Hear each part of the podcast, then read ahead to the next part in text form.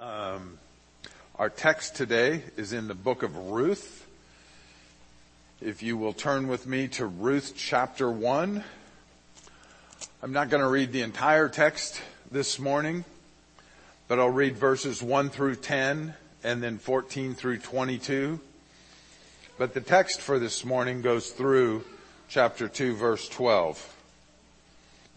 Ruth chapter 1 and starting in verse 1.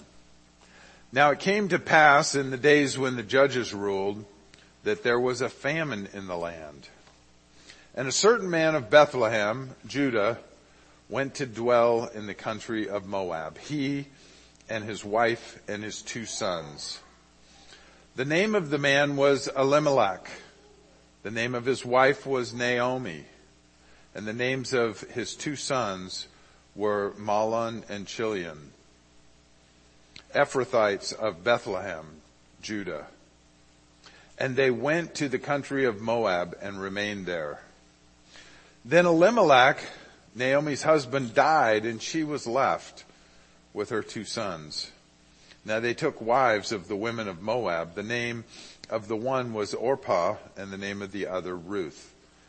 And they dwelt there about ten years. Then both Mahlon and Chilion also died. So the woman survived her two sons and her husband. Then she arose with her daughters-in-law that she might return from the country of Moab. For she had heard in the country of Moab that the Lord had visited his people by giving them bread. Therefore she went out from the place where she was and her two daughters-in-law with her and they went on the way to return to the land of Judah. And Naomi said to her two daughters-in-law, go, return to, return each to her mother's house. The Lord deal kindly with you as you have dealt with the dead and with me. The Lord grant that you may find rest each in the house of her husband. So she kissed them and they lifted up their voices and wept. And they said to her, surely we will return with you to your people. Verse 14, then they lifted up their voices and wept again and Orpah kissed her mother-in-law, but Ruth clung to her. And she said, look, your sister-in-law has gone back to her people and her gods. Return after your sister-in-law. But Ruth said, entreat me not to leave you or to turn back from following after you. For wherever you go, I will go. Wherever you lodge, I will lodge. Your people shall be my people and your God my God. Where you die, I will die, and there I will be buried.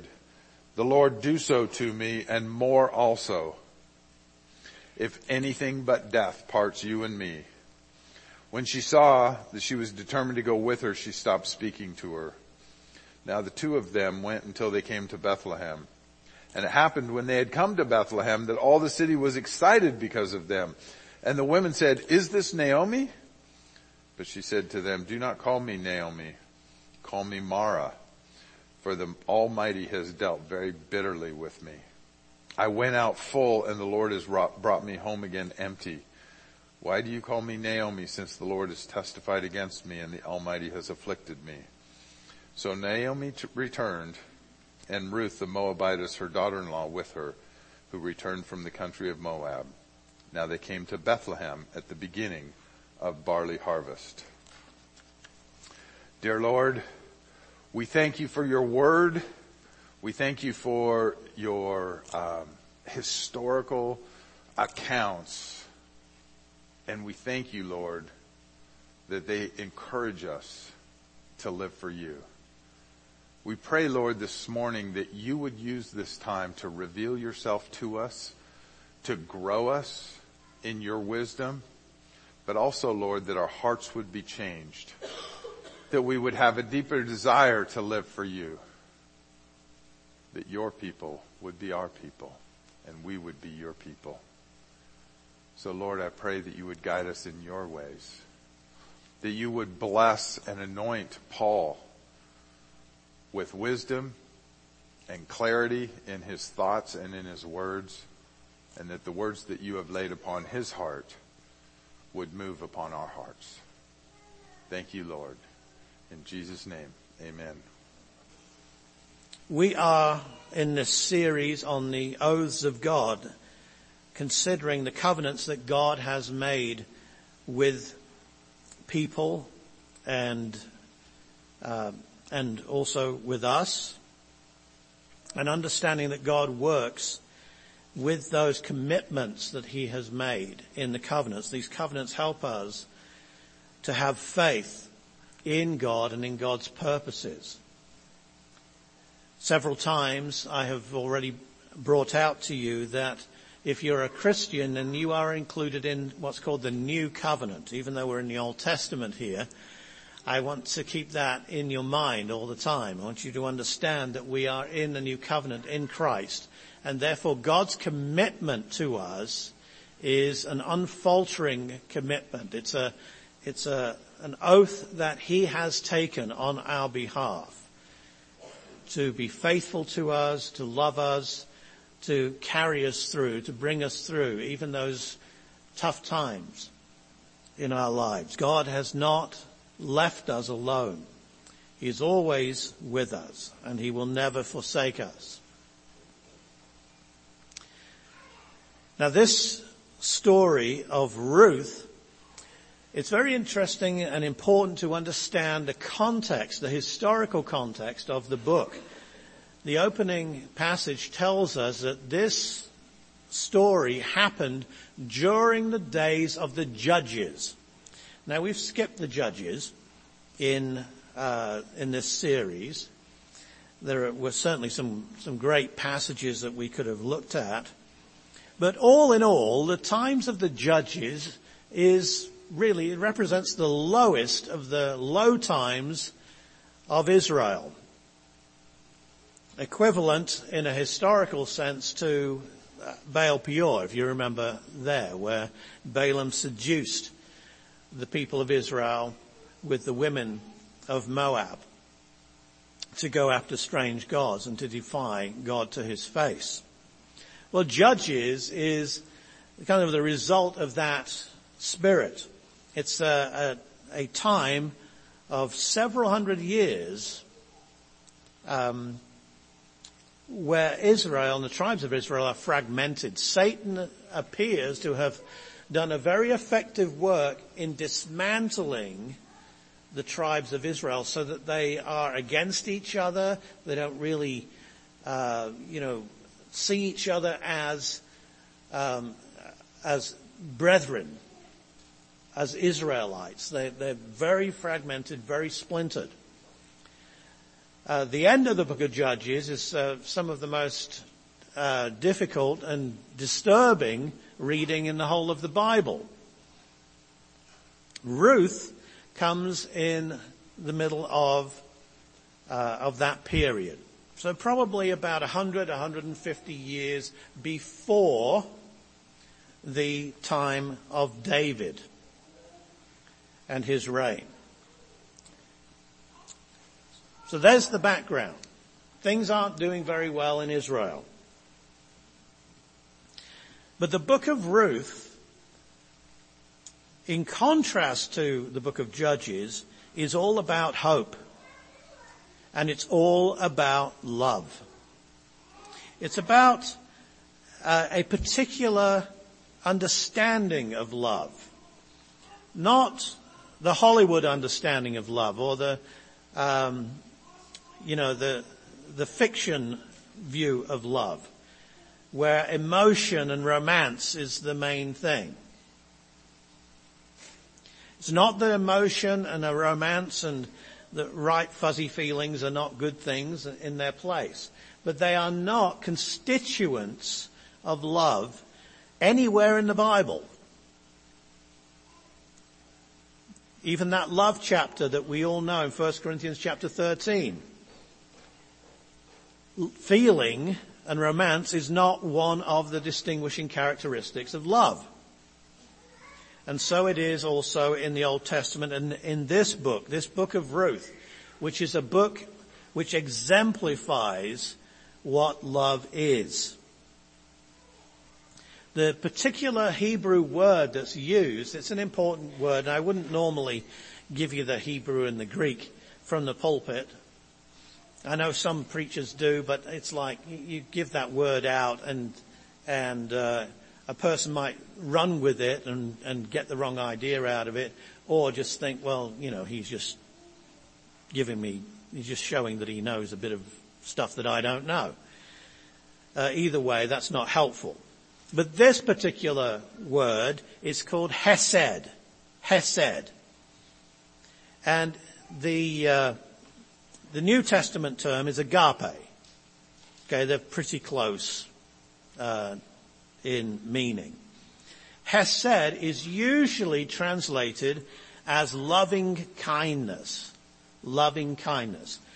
Uh, that's kind of a, a, a, compound word, putting together kindness towards somebody, but mixed with a biblical understanding of what love is.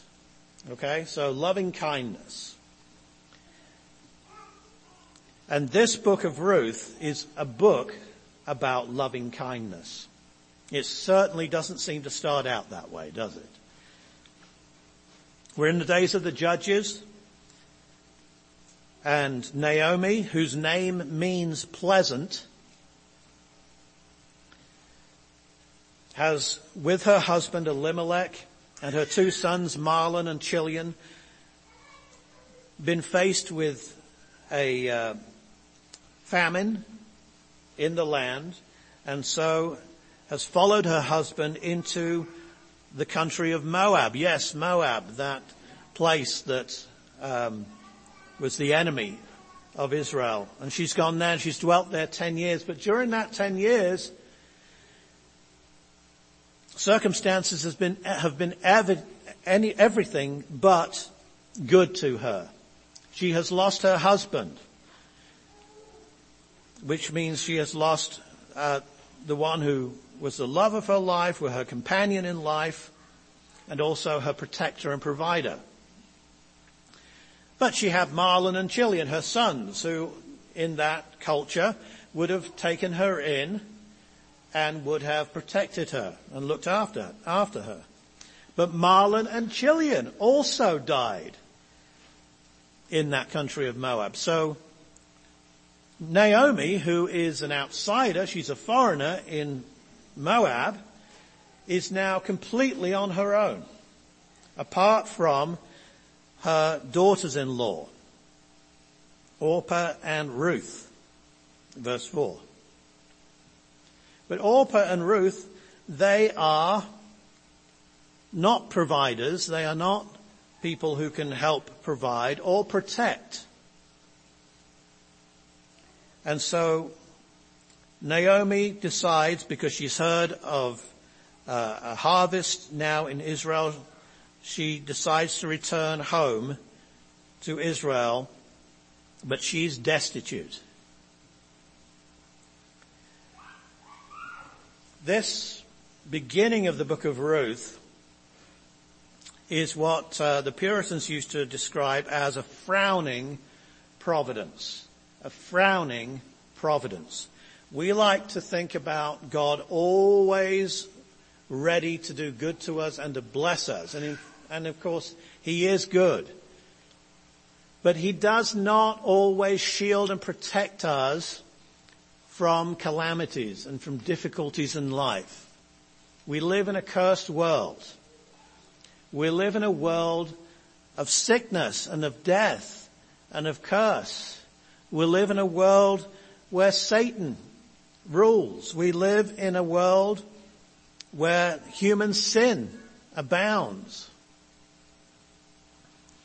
And we live in a world where tragedies happen all too often. You think, well, why couldn't God do something about this? Why couldn't He help? Why couldn't He intervene? And of course, the answer coming back from me would be, I don't know. Okay? We don't always know God's ways. We can't always understand why he helps here and intervenes here and doesn't intervene there. But what we do know for sure is that we live in a cursed world and that bad things happen in a cursed world. And God is not uh, going to come down with a big super God uh, t-shirt to rescue us from every single calamity. What God requires is that through our lives, through the pathways that we are taken down, that we trust Him and that He will bring us through it. It may seem as though God has forsaken Naomi. But this story is all about the fact that God has not forgotten about her. That God is going to take care of her. God is going to turn her bitterness back into pleasantness.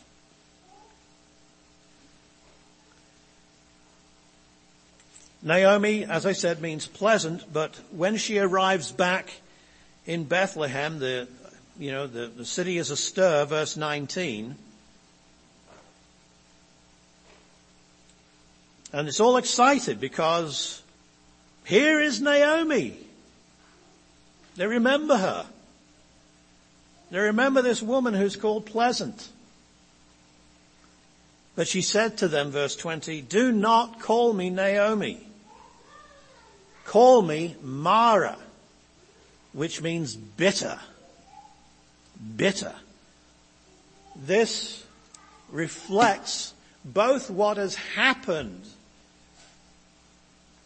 to her and the way she feels right then at that moment. It must have been a very, very difficult experience for her coming back empty, completely empty and destitute to the place that she left with a husband and two sons.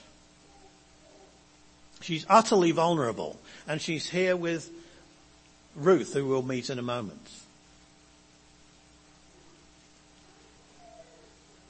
Do not call me uh, uh, Naomi, call me Mara, for the Almighty has dealt very bitterly with me.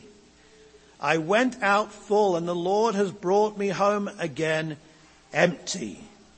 Why do you call me Naomi? Since the Lord has testified against me and the Almighty has afflicted me. Now, we might think in our modern day, this is not the right way to talk about God. This is disrespectful. This is not worshipful. This is not uh, the language of faith. What it is though is the language of honesty. What it is is not painting over the circumstances that have afflicted her, the wave upon wave of uh, death and uh, pain that she's experienced. We must, as Christians, we must not paint over the pain of other people. And we must not paint over our pain either. We must look at it. We must see it for what it is. How on earth can we have compassion on people if we're not willing to enter into their difficulties and into their bitternesses? Just because we may be riding high and circumstances may be working out for us doesn't mean that we can assume that stance when we're talking to somebody who has been afflicted. We have got to get off our high horse and we've got to enter into that difficulty. That's what Jesus did. That's what Jesus did. Do you remember the story? It's one of my favorite stories from the gospel. It's in Mark chapter 1 where it speaks of the, the leper who uh, he wants to be made clean. Lepers were outcasts in the ancient world. That nobody would touch them. Can you imagine not being touched by another human being for years and years? Of being shunned, of having to actually say, unclean, unclean. For years and years, driving people away from your society. And the leper comes up to Jesus and says, if you will, you can make me clean. And Jesus says, I will be clean. But he doesn't just say the words. Jesus reaches out and touches him while he's saying, I will. That's the difference. Do you see? That's the difference. That's the compassion of God. That's the love of God. Because that's what the leper needed, not just healing of his, leprosy, he needed the human touch. He needed compassion. He needed to know that somebody was there for him, that cared for him, that understood the pain that he'd been going through. So here is Naomi, and she's been brought very low. Sometimes that happens in life. You know, we hear stories. Sometimes it, we have our own stories, don't we? Of how things have just not turned out. Not only have they not turned out, but they have just got worse and worse. I remember when I did a conference years ago in Oklahoma, and um, we we visited a Christian bookstore. Then, do you remember those places?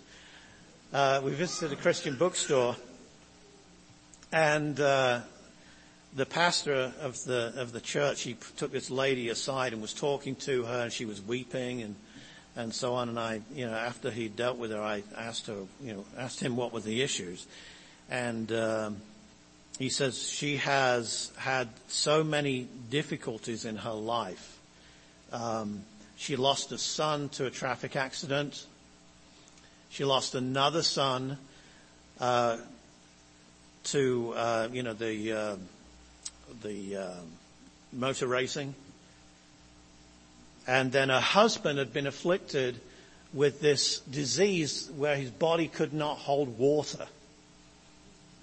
So his skin would dry, it would dry up all the time. It was an awful affliction.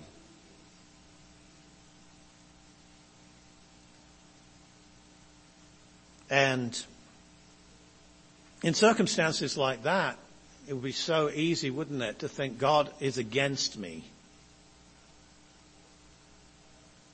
Rather than to understand that this is something that in God's providence is happening to us, as difficult and as painful as it is, but God is going to be with us through it. You say, well, I don't want that. Thank you very much. And I understand that. But love is not about the good times so much as it is about what you're doing, how you are committed to somebody in the bad times. And God is committed to us in the bad times. Naomi wants Ruth to uh, to turn back. Orpah, the other one, had turned back. There was no prospects for them at all. You know, as Moabite women, no prospects of getting a husband and therefore no prospects of protection uh, in Israel for them. Remember, this is the days of the judges. This is not a good time.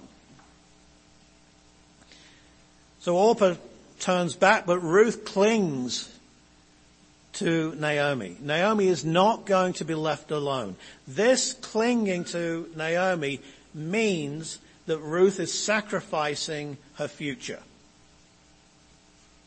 I hope that you understand that. She's sacrificing a, a, uh, uh, a, husband that she could have got if she'd have returned. She was still of marriageable age.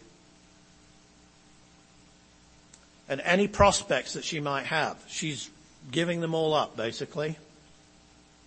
There is nothing that, uh, when Naomi pledges herself in verses 16 and 17 to Ruth, it's not pledging herself to a great future.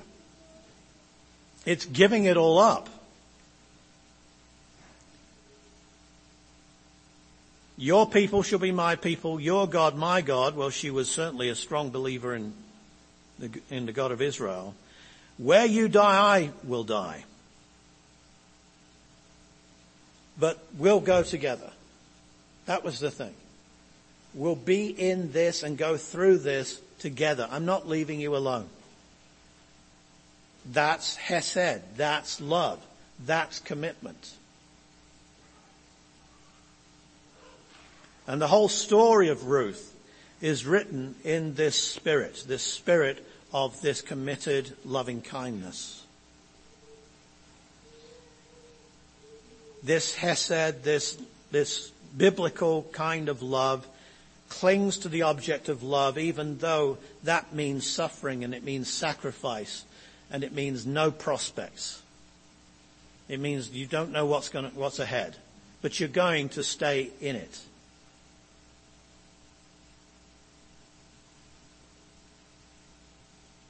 But where is God in all of this? This is, this is Naomi, this is Ruth. But what is God's role in all of this? What's He doing? Well, the, the actual response of the Lord is only uh, mentioned once in the in this uh, book, but God's providence is working behind the scenes in everything, just like we see in the book of Esther also. You see, God's love for Naomi, and this book is really mainly about Naomi. It's actually not more about Ruth, although Ruth is the exemplification of love. But um, God's love for Naomi is first shown through Ruth. You see, Naomi and Ruth knowing each other and being left together with each other is the product of the providence of God. It is the presence of God with Naomi in the person of Ruth.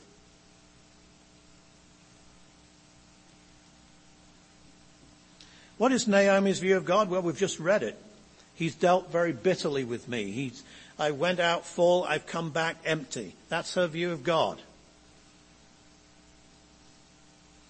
She actually doesn't mention that she's got Ruth standing right next to her. When she reports back to uh, the people in Bethlehem. But let's look behind the scenes a little bit. Let's note God's providence. Verse 22 tells us that Naomi returned and Ruth the Moabitess, her daughter-in-law, with her. And they came to Bethlehem at the beginning of the barley harvest. At the beginning of the barley harvest. The time where there's going to be a lot of food, a lot of bounty.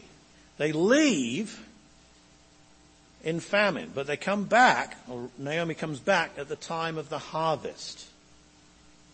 So the timing of her appearance back in Bethlehem is a good time as far as when she shows up, the season that she comes back.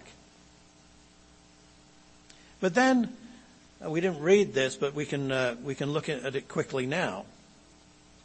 Ruth is not going to sit idly by with uh, Naomi. She's going to look after Naomi. So verse 2 of chapter 2 says, Ruth the Moabitess said to Naomi, please let me go to the field and glean heads of grain after him in whose sight I may find favor. She's going to go into these fields.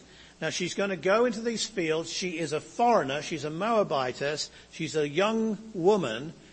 And to be a young woman and a foreign young woman, just going on her own, unescorted, into the barley fields was a dangerous thing to do. But they were desperate and Ruth was going to make sure that Naomi had something to eat. And so she goes into the field. Then she left and went and gleaned in the field after the reapers, and she happened to come. Just so happened.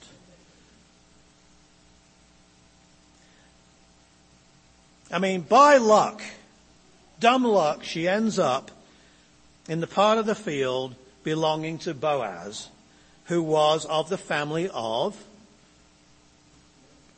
Naomi's husband, Elimelech. Just happened to be that, do you see? Or maybe not. Or maybe that was God's providential hand putting her in that place. And then verse 4, now behold.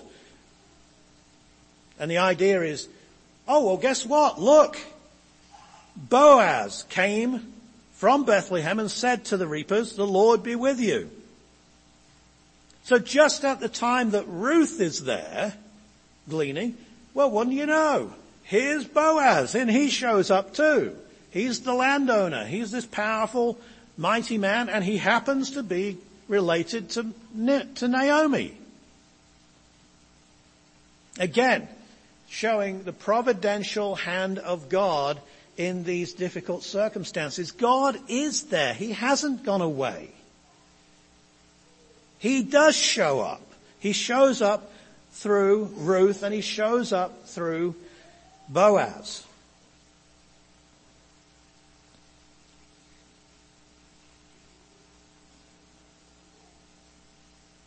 In verses 5 through 11, oh, we get the conversation between Boaz and Ruth. Boaz said to the, his servant who was in charge of the reapers, whose young woman is this? He doesn't know, he doesn't know who she is, he's not seen her before, but he notices that there is a young woman who's on her own, who's extremely vulnerable. There's nobody, I mean in, in these days, you had to have a, a man who you were connected with. If you weren't a man who you, if you weren't connected with a man, either a, a father figure or a husband or a brother or something like that, you were fair game. And you were considered that way.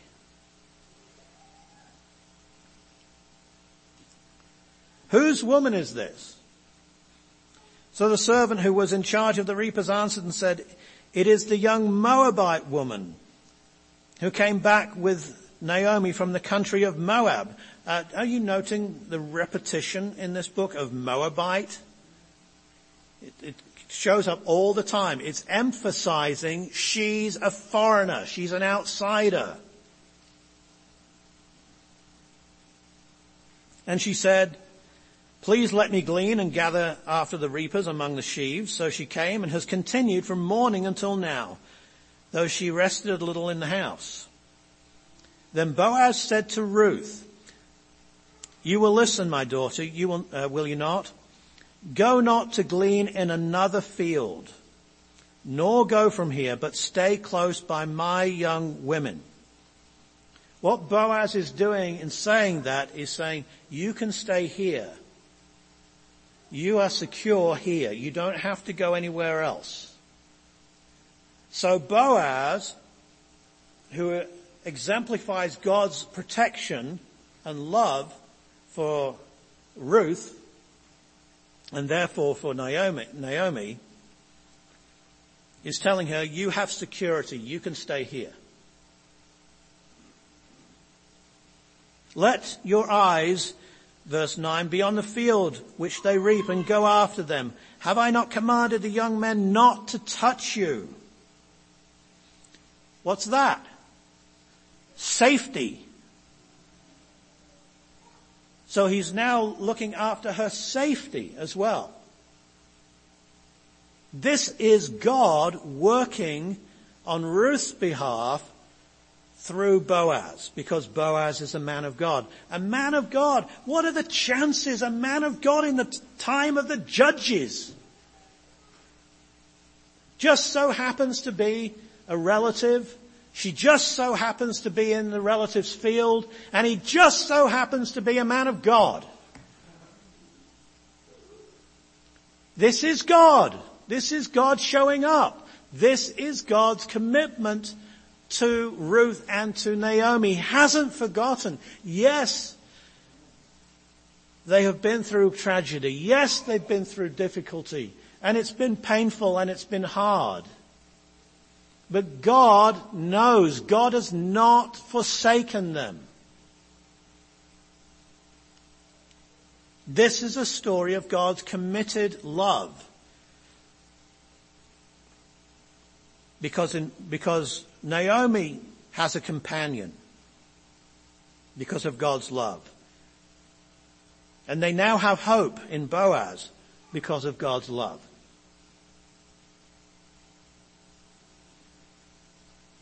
Continuing here. When you are thirsty, uh, second part of verse 9, go to the vessels and drink from what the young men have drawn. So she fell on her face, bowed down to the ground and said to him, why have I found favor in your eyes that I should take, you should take notice of me since I am a foreigner? And the word here that is used is the kind of the lowest of the low. The, the ancient societies were very stratified. Okay? Very stratified. And the very lowest was a foreigner who had no one to talk uh, to speak for her. That was Ruth. She's at the bottom of the pile. So why is it that you're speaking to me this way? She's, she's amazed. Boaz answered and said, it has been fully reported to me all that you have done for your mother-in-law. since the death of your husband. He knows about the death of her husband. He knows about the tragedy.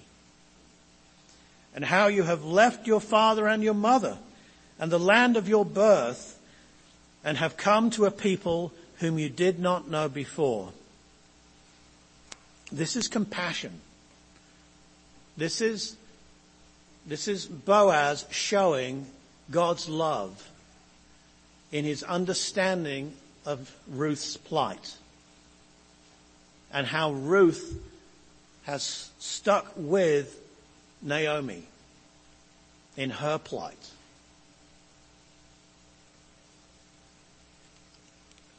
Ruth, because she has shown this committed sacrificial love towards her mother-in-law, Naomi, leaving everything that she knew, coming to this foreign place where she's the lowest of the low, this has been reported to the right person, not to somebody who couldn't care less, but to Boaz, the family member, the man of God, whose heart has been uh, warmed by this news and by the faithfulness of this young woman. He's already impressed with her. He didn't know, he'd not seen her before, which explains verse 5, but he has heard about her. In her difficulty and in her plight, Ruth reflected the love of God in her commitment to her mother-in-law.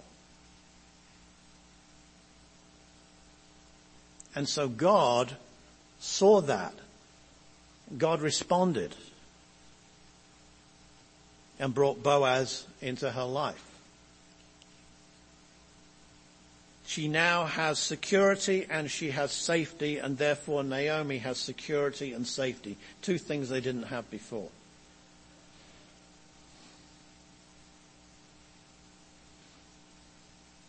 And finally, in verse 12, the Lord repay your work and a full reward be given you by the Lord God of Israel, the covenant God of Israel, under whose wings you have come for refuge. This is the blessing. This is the blessing coming from this man of God who recognizes that God has brought this woman into his life, into his circle of influence and he can be a blessing too. So where is the love of God in this story? Has it utterly deserted Naomi? Is it not with Ruth because she's an outsider, not an Israelite? No, the love of God is shown through Ruth toward Naomi and it's shown to Ruth through Boaz. God's love should be seen through us. So the challenge, the challenge here to us is, are we the kinds of people who are willing to love in this way? Not in this emotional, frothy way that doesn't last for very long. You know, you open a can of pop, it froths for a while, and it, it goes dead, doesn't it? Know, you wouldn't even drink it, you throw it away. But proper love, true love, is sacrificial, it's committed to the object of its love. It is willing to suffer alongside. That means it's humble because it doesn't put itself first. I need this. I want this. Okay? That's, that's foreign to love. It seeks, it doesn't seek its own. Are we willing to be vessels of that kind of love? Because that is a love that will cling, a, lo- a love that will bond itself to the object of its love, of its care. It is an example of God's covenant love.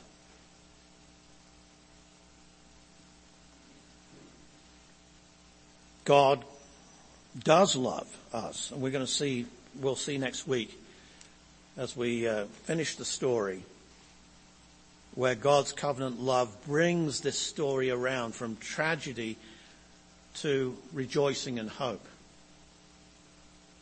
There is a, an upturn in their fortunes, but that upturn is all dependent on the love of God through his saints. Let's pray. Dear Heavenly Father, we pray that you would help us to understand this more. We tend to be very selfish and short-sighted and not willing to suffer for other people, not willing to suffer alongside other people because we want to put ourselves first and uh, our um, our good fortune first. But Lord, that's not what Ruth did.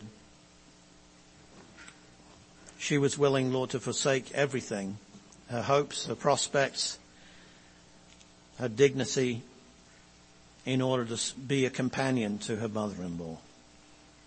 And you can use that kind of love. You can use that kind of faithfulness. That is the kind of love that you have towards us in Jesus Christ. Because only that would have brought him to the cross to die in our place. Help us, Heavenly Father, to accept that love accept that love for us right now. If we're a Christian, Lord, help us to accept that you haven't forsaken us, that you are with us in our present circumstances, and uh, Lord, you'll walk through these circumstances with us. Help us to trust you and give everything over to you that we can't handle and that we're not supposed to handle.